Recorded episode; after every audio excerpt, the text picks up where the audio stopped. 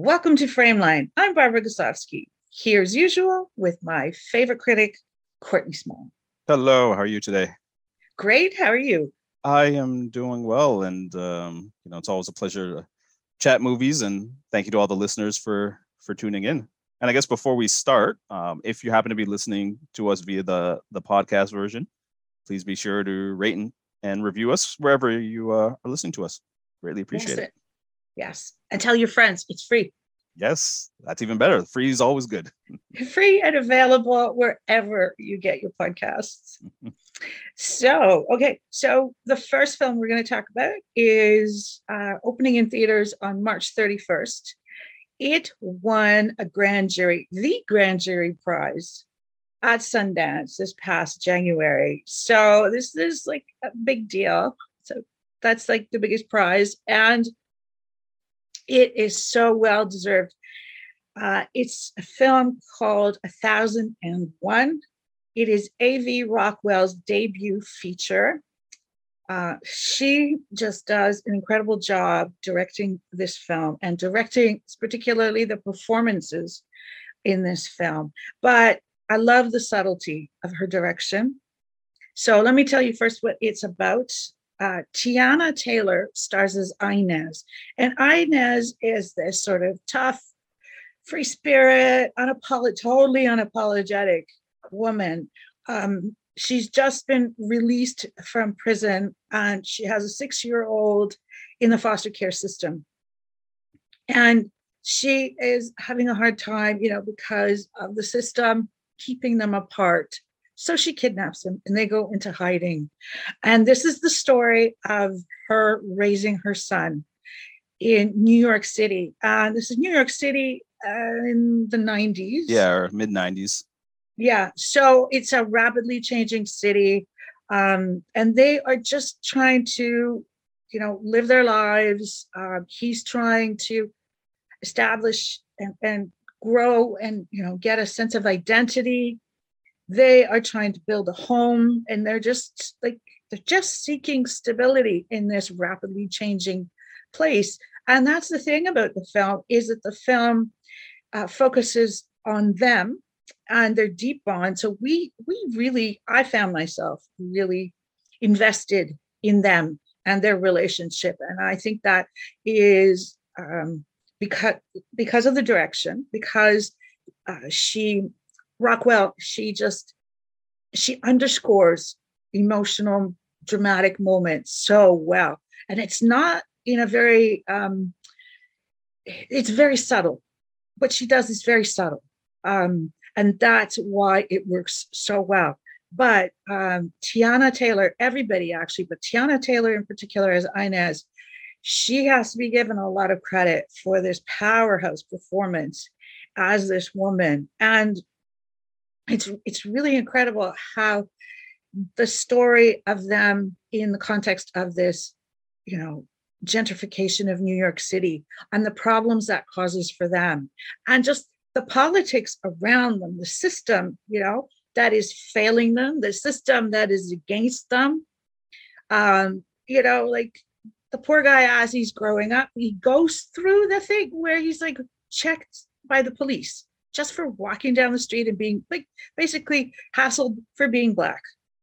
You know that kind of stuff. And meanwhile they're just trying to build a home. And he is just trying to be successful in his schooling you know? That so it's just an, in a, a emotionally intense and very very rich film. It's a it's an incredible experience. Yeah, it's a it's it's a powerhouse film, especially for a first time filmmaker, or at least first time feature filmmaker.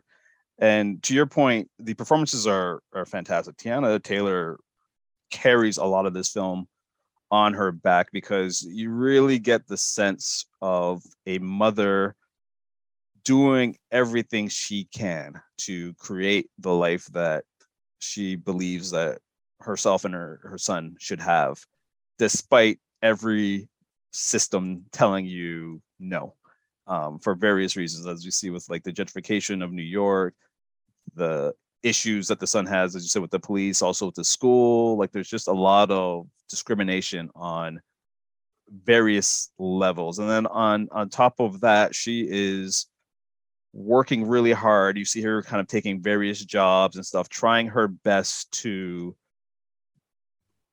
elevate them. But yet you know there's that whole anchor of the fact that she kidnapped him out of the foster care system. So no matter how high they get, there's always that pulling them back down. And you know at some point she's gonna have to, you know, come to terms with that. And that leads to other secrets which we're not going to divulge because it's kind of one of those films that it really hits you as it's unfolding. But there's so much going on in this film. And then on top of that, you have New York shifting and you're seeing the gentrification and the gentrification actually directly impacting them in terms of not being able to get fixes in their apartment done because the superintendent, the landlord is actively trying to force the people of color out of the building so that they can turn a profit and create whatever new condos or new stores. So it's it's a really fascinating look at motherhood, but also just New York and what New York does to its people. Yeah, and and just that that line of suspense that's just running through it, you know, with all those layers that you were just talking about. As each one gets added, it just adds to this through line. It's like mm-hmm. this is a very suspenseful film, right? Yeah, it is. It's one that really kind of hits you on an emotional level. Um, and yet you you still want to follow these characters up to the the very end. Like by the time this film ends and everything is revealed you still feel for these characters and you understand what was driving them to make the decisions that they they made. It's it's a really accomplished film for for a first feature. Yeah absolutely. Uh, so what else have you got? well I'll talk about a film that this has been out for a couple of weeks, but it's now going to be available um, for for home viewing, video on demand, and that is Cocaine Bear. Oh, um, talk about a total shift. yeah, a, well, a, a, total shift, yes. But I mean, again, we have another female director. This is this time Elizabeth Banks, um, the actress who's been in many things, including Hunger Games. You know, she's back behind the director's chair, and she's done this really kind of insane comedy thriller that's set in 1985, based on a true story about um, this forest. I guess it's, I believe it was set in Georgia, where a shipment of cocaine ends up getting kind of scattered all over this park, national park, and a bear ends up getting into it. And I believe in the the real life stories, the bear essentially got high off cocaine, but passed away. I think I think that's how the, the story goes as they're trying to figure out who would drop the shipment. Whereas so this film kind of takes that premise, but really throws in a bunch of oddball characters. So you have um, you know, this family where essentially it's this mother played by Keri Russell, and she ends up going to the park looking for her daughter who's kind of skipped school with her friend. So that brings her to the park. You've got these um, drug dealers who are looking to reclaim the shipment that has been dropped, and their boss is Ray Liotta, who's on them to get back as much as possible because there's some even bigger bads um, coming after them. And then you also have these local kind of hoods who aren't too bright causing problems. And then you've got the park ranger. So you got all these random characters thrown into this situation where they're all at this national park and there's a bear that is high on cocaine and is doing anything it can to get even more cocaine as one does when you're addicted to cocaine. Uh, so from there, you get like a lot of, you know, horror comedic moments.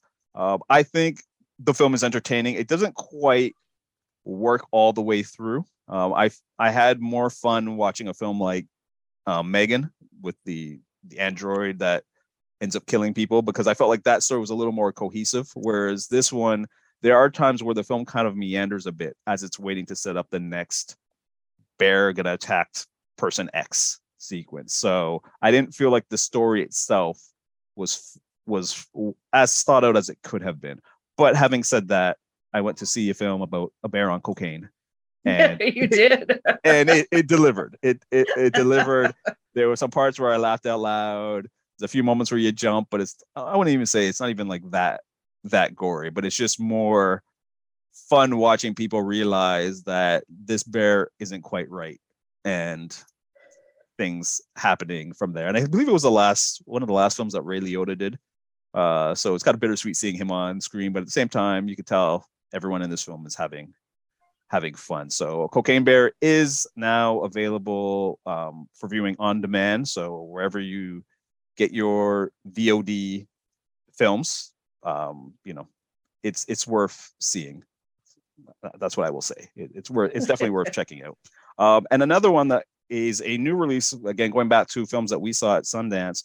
I saw a film called Rye Lane, and that is now going to be available on Disney Plus as of March 31st. It is a film I highly recommend. It is a romantic comedy that takes elements of like Before Sunrise and a lot of other rom coms that you've experienced. You've got two individuals, Dom and Yaz, who are 20 somethings in the UK that are both dealing with recent breakups and they kind of have a chance encounter in a in a local bathroom and end up kind of having a pretty much spending a day together while they're both trying to work through their issues and also kind of growing closer to each other. And even though that premise may sound familiar, even though that premise may sound familiar, it's is handled with such energy and creativity that it feels both familiar and new at the the same time. Like this is probably one of the better romantic comedies I've seen in a in a long time. There's just so much energy. You the characters feel real and the culture feels real. So as they are traversing through South London, you're you don't feel like you're just watch, watching caricatures go through the the usual beats. Like you actually engage with these characters. Both Dom and Yaz are entertaining and have their quirks that are very identifiable. And the icing on the cake is there's a wonderful cameo by Colin Firth um, early on in the film that kind of comes out of nowhere, but works as you get within. I, I don't want to divulge too much of it because I feel it's a film that you really gotta um, just let it wash over you. But if you're looking for a good romantic comedy, I believe it's only like an hour and a half. It flies by, great characters, and it's probably a film that I will be revisiting quite often. So that is Rye Lane, and it will be premiering on Disney Plus this week. That sounds great. Yeah, I mean, I sometimes I have a problem with romantic comedies because they are familiar, like you said. Mm-hmm. It's like, oh, it's the same formula, same kind of situations, and it doesn't. They don't really get overly complicated um, mm-hmm. in terms of you know like a, a film experience, like a f- cinematic experience. But this sounds uh, promising.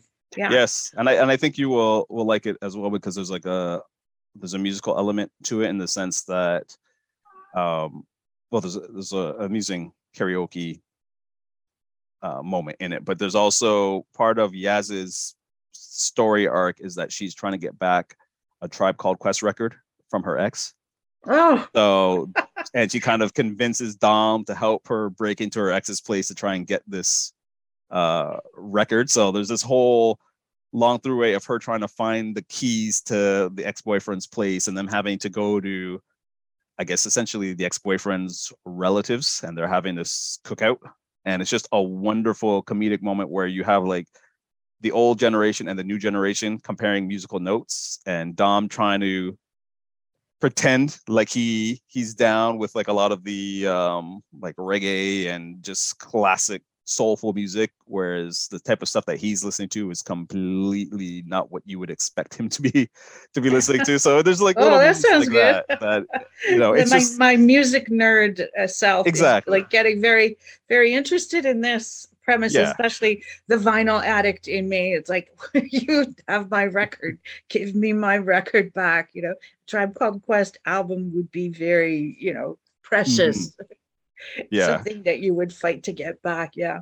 And it's just there's just a lot of color in it too. Like i mean it's one of those films where they really like the colors really pop. Like they really try to make this a visually appealing romantic comedy. So as i said it, it just feels like they there's there was a lot of loving care put into this film. And i believe it might even be a um first time director. Like uh, i uh, did not I can't verify for sure, but the, the filmmaker is Raine Allen Miller. Like I, I do believe it's her first, but I'd have to to look it up. But again, you know, we've had three films in a row where the female directors are just really bringing out interesting stuff, and I would say that this this is up there with a thousand and one in terms of one of those memorable films that I'll probably be revisiting.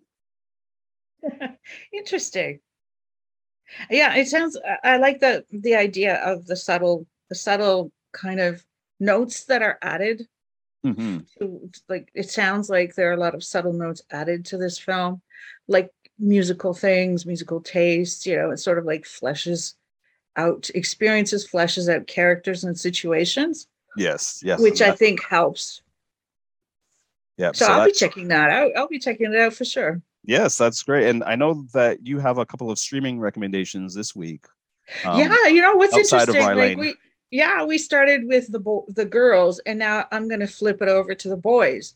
Um, boys named Jason, and and uh, it's interesting that um, there's something going on here where the boys are actually analyzing through these TV. I'm I'm going to talk about t- a couple of TV shows uh, it ends up that the boys and being a, a man gets uh, sort of analyzed and put under a microscope. And anyway, I'll get more specific. Why don't I just uh, dive right in?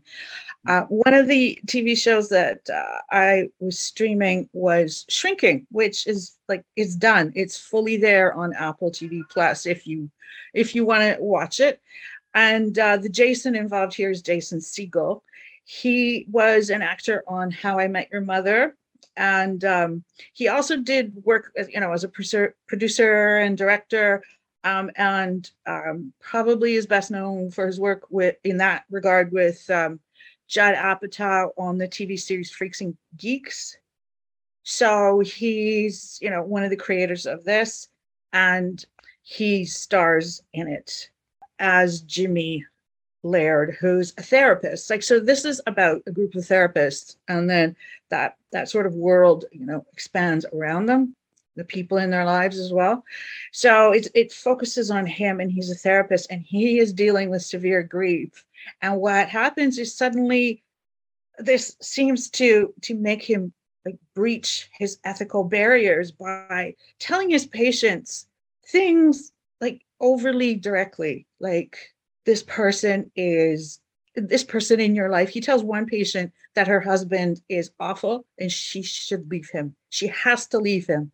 And like so he just like crosses lines. That's that's kind of shocking. You don't really know why. So the the interesting thing about it is that it the TV show has got a, an interesting cast of characters. And I've heard like criticisms of shrinking, and I don't know what they are. I just know people have been criticizing it. I know some people really like it, and there have been criticisms of it. But I'm going to tell you that uh, I don't know what those criticisms are. It's not the greatest thing, but I really found it interesting in the way that Jason Segel's character he allows him to be criticized. His daughter is furious with him and won't talk to him. And so, you know, and his neighbor she is one of those nosy uh, liz the neighbor is one of those nosy people who is overly involved in his life has actually taken over the care of his daughter and um, she, she's kind of a karen. And, so his co-workers are um, the other therapists are jessica williams who was a correspondent on The Daily Show, and she's also been in the Fantastic Beasts series of films. She's active. So she's Gabby, a fellow therapist. And Harris, more importantly to me, the reason I was curious was because Harrison Ford is in it as one of the other therapists who's who's Jimmy's mentor. Um, so it's uh that I can, I can see that the show is trying to create like a vast, more interesting cast of characters, like more diverse. You know, uh, there's also one of his patients that he's like become overly close to, named Sean, who's like um, a war vet who's trying to deal with anger management issues, and Jimmy takes him under his wing in a sort of completely inappropriate way. Um, so the, the characters and their interactions, um, they're all faulty. They're all, the show. What I like about the show is it's messy. The the specific thing that drew me Harrison Ford. I like it because even his macho character is being like subtly dissected oh, throughout. Oh, okay. You know, but also it's fun to watch Harrison Ford. It's not fun watching the rest of it. It's some of it is quite um touching, right? But and some of Harrison Ford is touching, but at, at the beginning, it's sort of fun to watch this sort of Harrison Ford macho Star Wars guy. He was Han Solo before, you know, this guy associated with Indiana Jones and like that kind of, he was a leading man that was kind of like leading like macho kind of guy to watch him be more vulnerable and watch the characters the diverse characters in this show also sort of have their way have fun at his expense mm-hmm. you know nobody is spared in this show and that's that's kind of why i like it. is like it it's got this authenticity that i like and it's got a level where and especially like I said, Jimmy, the main character, he is completely he he's up for grabs. Like his character is like completely, uh, you know, I I guess I can't think of a better word than dissected. The other characters are just constantly, you know, he he did this wrong, but not in a in a critical way, in a very funny, in a very funny way. So this one's looking more at the the therapist than the the therapy that they're that they're giving. It sounds like. I don't know because like Sean, like people like Sean, for example, he oh, so they still like the patient one of the aspect. Main, yeah, yeah, okay. He starts to become one of the main characters um, because he Jimmy, in the way that he takes him under his wing, like brings him sort of close in, into his house, basically, and starts to take care of Sean. Um, in an interesting, completely inappropriate way. But, and you sort of, I was watching, when I was watching it, I was thinking, you know, there are no consequences here to what Jimmy is doing. Like he just, this is a little bit unreal. And he, there's also like his gay best friend, right? So you you've you've got the diversity comes from like one of his his uh, therapist friends, one of his colleagues is black, and um, Sean is black, and so like he's not dealing with Sean in a way. Sean's got anger management issues, and Jamie's initial advice to him is like, "That's so inappropriate." Yeah, you know, and it, but then it turns around. Okay, and so at first, it, yeah, his gay best friend, it's sort of like, this is a little too perfect Mm-hmm. You know, the life of his gay best friend is a little too perfect. And it sort of remained that way. That was the, the only, like that, the, the, the gay best friend and his uh, potential, like his fiance, right? That was a little bit too uh, airy fairy. It, took like, you out nice, of the, nicey, the, the, you know? the, story a little bit, yeah. Just a little bit because it was like, hmm, he like he keeps wandering around going, everything works out for me and it and everything does. then you're like, mm, that that's a bit, I don't know. Like I don't like any character doing that.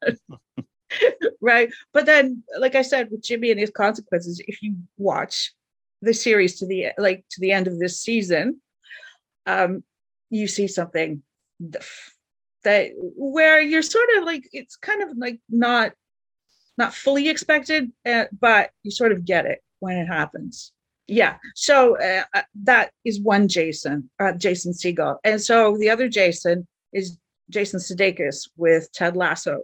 And the the crossover here like the thing that connects these shows is that brett goldstein who's one of the stars of ted lasso is uh, one of the creators with jason segel of shrinking. So i don't i don't mean to confuse people with my jasons. So mm-hmm. shrinking it's created by Bill Lawrence, who also created Ted Lasso.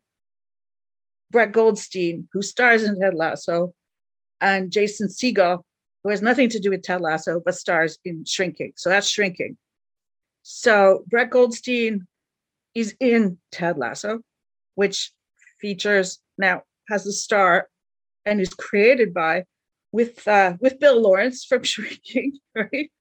He's in, he is Ted Lasso, and you know people have heard about Ted Lasso, and the reason I wanted to talk about it was mostly because of the Brett Goldstein. You know, he's in Shrinking. He's showing himself to be you know a much more talented individual in the sense that like he he's writing for shrinking and you know doing stuff like that and producing and he created the show which i think shows a lot of promise and was interesting. And even actually it's more interesting than ted lasso has become. When ted lasso first came out it was sort of innovative and different and everybody was excited. Because you had ted lasso the american college football coach who suddenly gets hired to coach a soccer team in England, a Premier League soccer team in England. And it was just because the owner, Rebecca, wanted to get revenge on her ex husband. So she hired what she thought was an incompetent coach, a nicey, nicey guy. So this is like a difference. Like this was like, this character is not like in shrinking where he's like completely faulty in shrinking. This guy is almost a little too like folksy, but at first it was interesting. It was like when it came out in 2020, it was like probably the perfect time for us to watch a nice guy win, right? It was it was a good time also because it wasn't messy, it was simple. Ted Lasso just fixed things, fixed people. Brett Goldstein is this like really scary player. At the beginning, he was this player who was like really nasty and, and biting and caustic. And uh, this is season three now. And it's so just like a couple of episodes have started on Apple Plus, and like the next one is coming. And so what we have now, the situation is that they, uh, the team is uh, expected to do well, and Ted Lasso's protege who's like like a brilliant strategist is now gone and he is working for a competitive like their competitor basically. And ted Lasso lasso's in the middle of these two warring exes ex-wife and ex-husband. So it, it's still you know different in that ted lasso is you know this incredibly nice nice character. Um, but what what's starting to happen for me anyway is it's starting to lose i'm starting to lose interest because even brett goldstein's character is starting to lose his edge you know ted lasso was always about um, good guys winning in the end about um, nice guys about healing about you know so it's even it's even got this sort of mental health promote good health promotion but as a tv show it's it's losing its edge. Like you need some sort of conflict, right? The messiness of shrinking works works for me better because there's some conflict in there. It's like there's mistakes.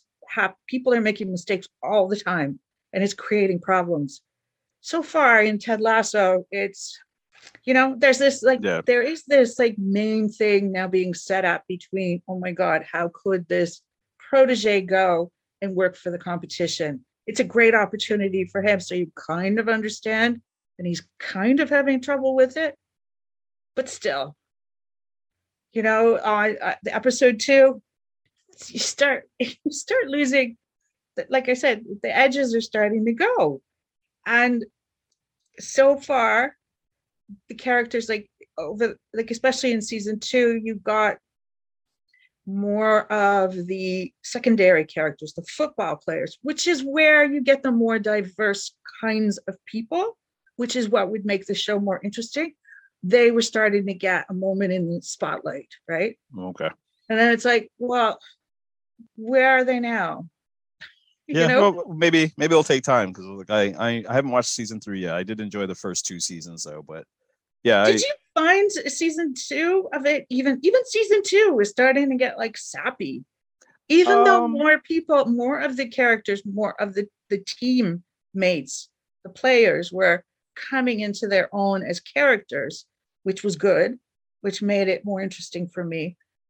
The sappy, like it just sappy. It got sappy. It's like Mrs. Maisel. Mrs. Maisel had more edge. And that with each season, it's gotten sappier. I don't know what it hasn't, that one hasn't started yet.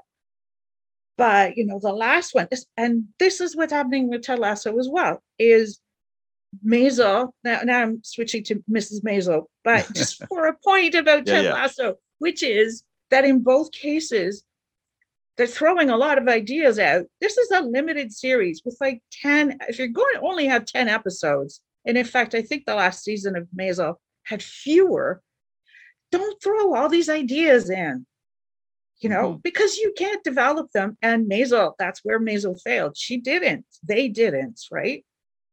Now season two worked. Season two worked for me. Um, I do, I do understand what you're saying in terms of like, um, the feel good aspect, but I always took it as a show that for all its um characters and stuff, and it was really a, a show about trying your best to be good in a world that is constantly trying you trying to make you become evil.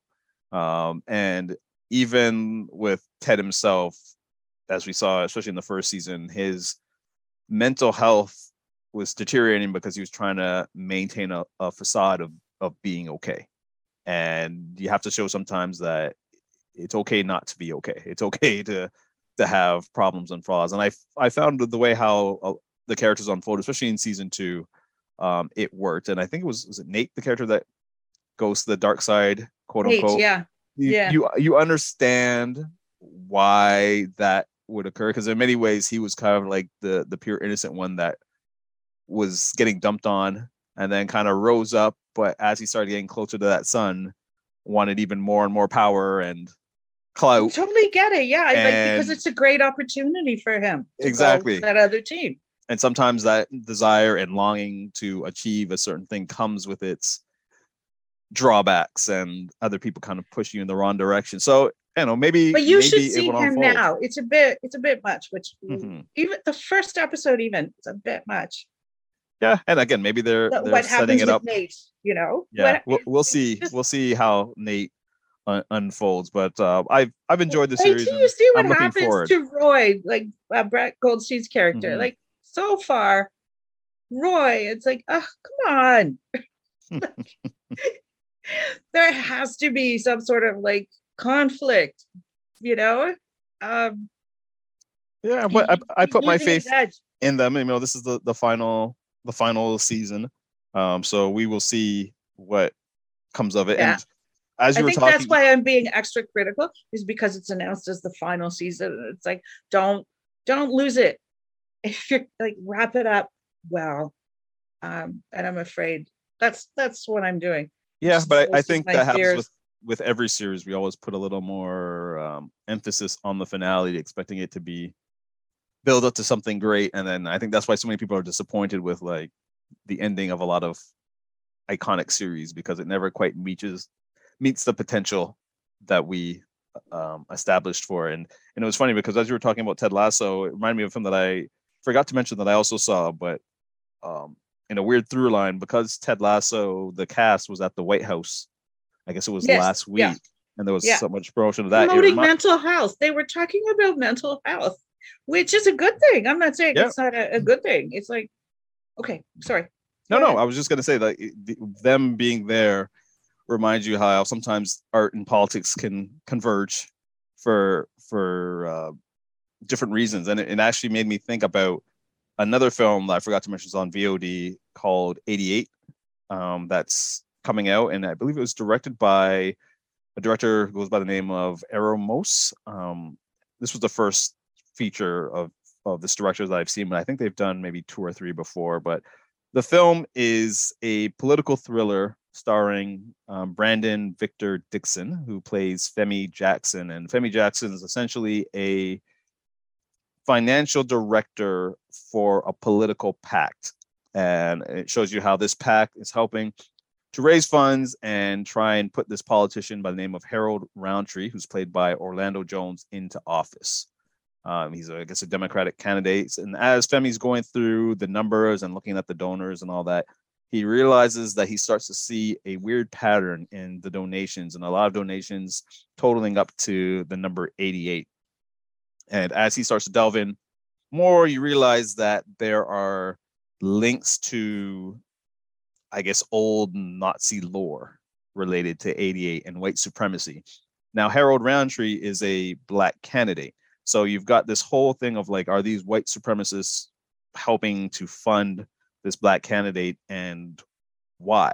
So that's essentially the the basis of the political thriller. There's interesting ideas in it. I don't think it quite works though. And part of the problem is this film tackles a lot of different issues. So like you know, it explains essentially like what a PAC is, and you get like the whole animated thing of this is what a PAC is. Here's how people use PACs um, and nonprofits to funnel money to ensure certain candidates get through. You you've got jokes about Wakanda where characters are like debating the first Black Panther, and you have like you know the first Marvel superhero film where black characters are fighting black characters, stuff that you've kind of heard on Twitter and on social media before. But there's just so many scattered ideas that it tries to pull into like a kind of nail biting thriller and part of the problem is the film has to constantly stop its pacing to give you a history lesson, to explain um, how certain people were, you know, denied um, loans. Like there's a character, um, Femi's wife works at a bank, and she's kind of struggling to get this artist a a loan for his business, but he's an ex-convict, so he can't vote banks don't want to fund. So you've got that aspect going. There's a great scene between Orlando Jones and William um, Fichtner, Fichtner, who you've seen in a dozen, well, hundreds of movies. He's a great character actor. Where they're having, he's essentially almost like a Charlie Rose style interview, and he's pressing Roundtree for not openly coming out and denouncing white supremacy, and that turns into a really engaging conversation about how the media has kind of perpetuated um, racial stereotypes, and a lot of the problems we have with with race in America is partly because of the way the media has framed it for years. Really fascinating conversation. But then when you think of like the film as a whole and some of the twists and turns it takes, it it doesn't quite fit. It's almost like I wanted more of that expanded better than the way how the film unfolds. Like there's too many times where the film literally stops to give you a history lesson on subject X, subject Y, and then goes back to the thriller. And then the thriller itself gets so convoluted that you start to lose interest in why Femi is searching for this anyway and the motives behind it. So um, a film with interesting ideas, I just don't think it it quite works. And that's 88 and it's um, also available on VOD. So so we got a wide range of films this week uh, films and TV shows yeah, that absolutely. will meet pretty much every single taste. Absolutely. Um, so again, we have a wide range of stuff for you to listen to. I think that wraps it up for for this week. Um, if again, please take a moment if you're listening to the podcast version of this to rate and review us wherever you are listening to this podcast because uh, we greatly appreciate it and also helps us to get to a, a wider audience as well who might also want to discover some of these films and shows we've been talking about. Okay, so that's it for Frameline for this week. For Courtney Small, I'm Barbara Goslawski. That was Frameline. Thanks for listening.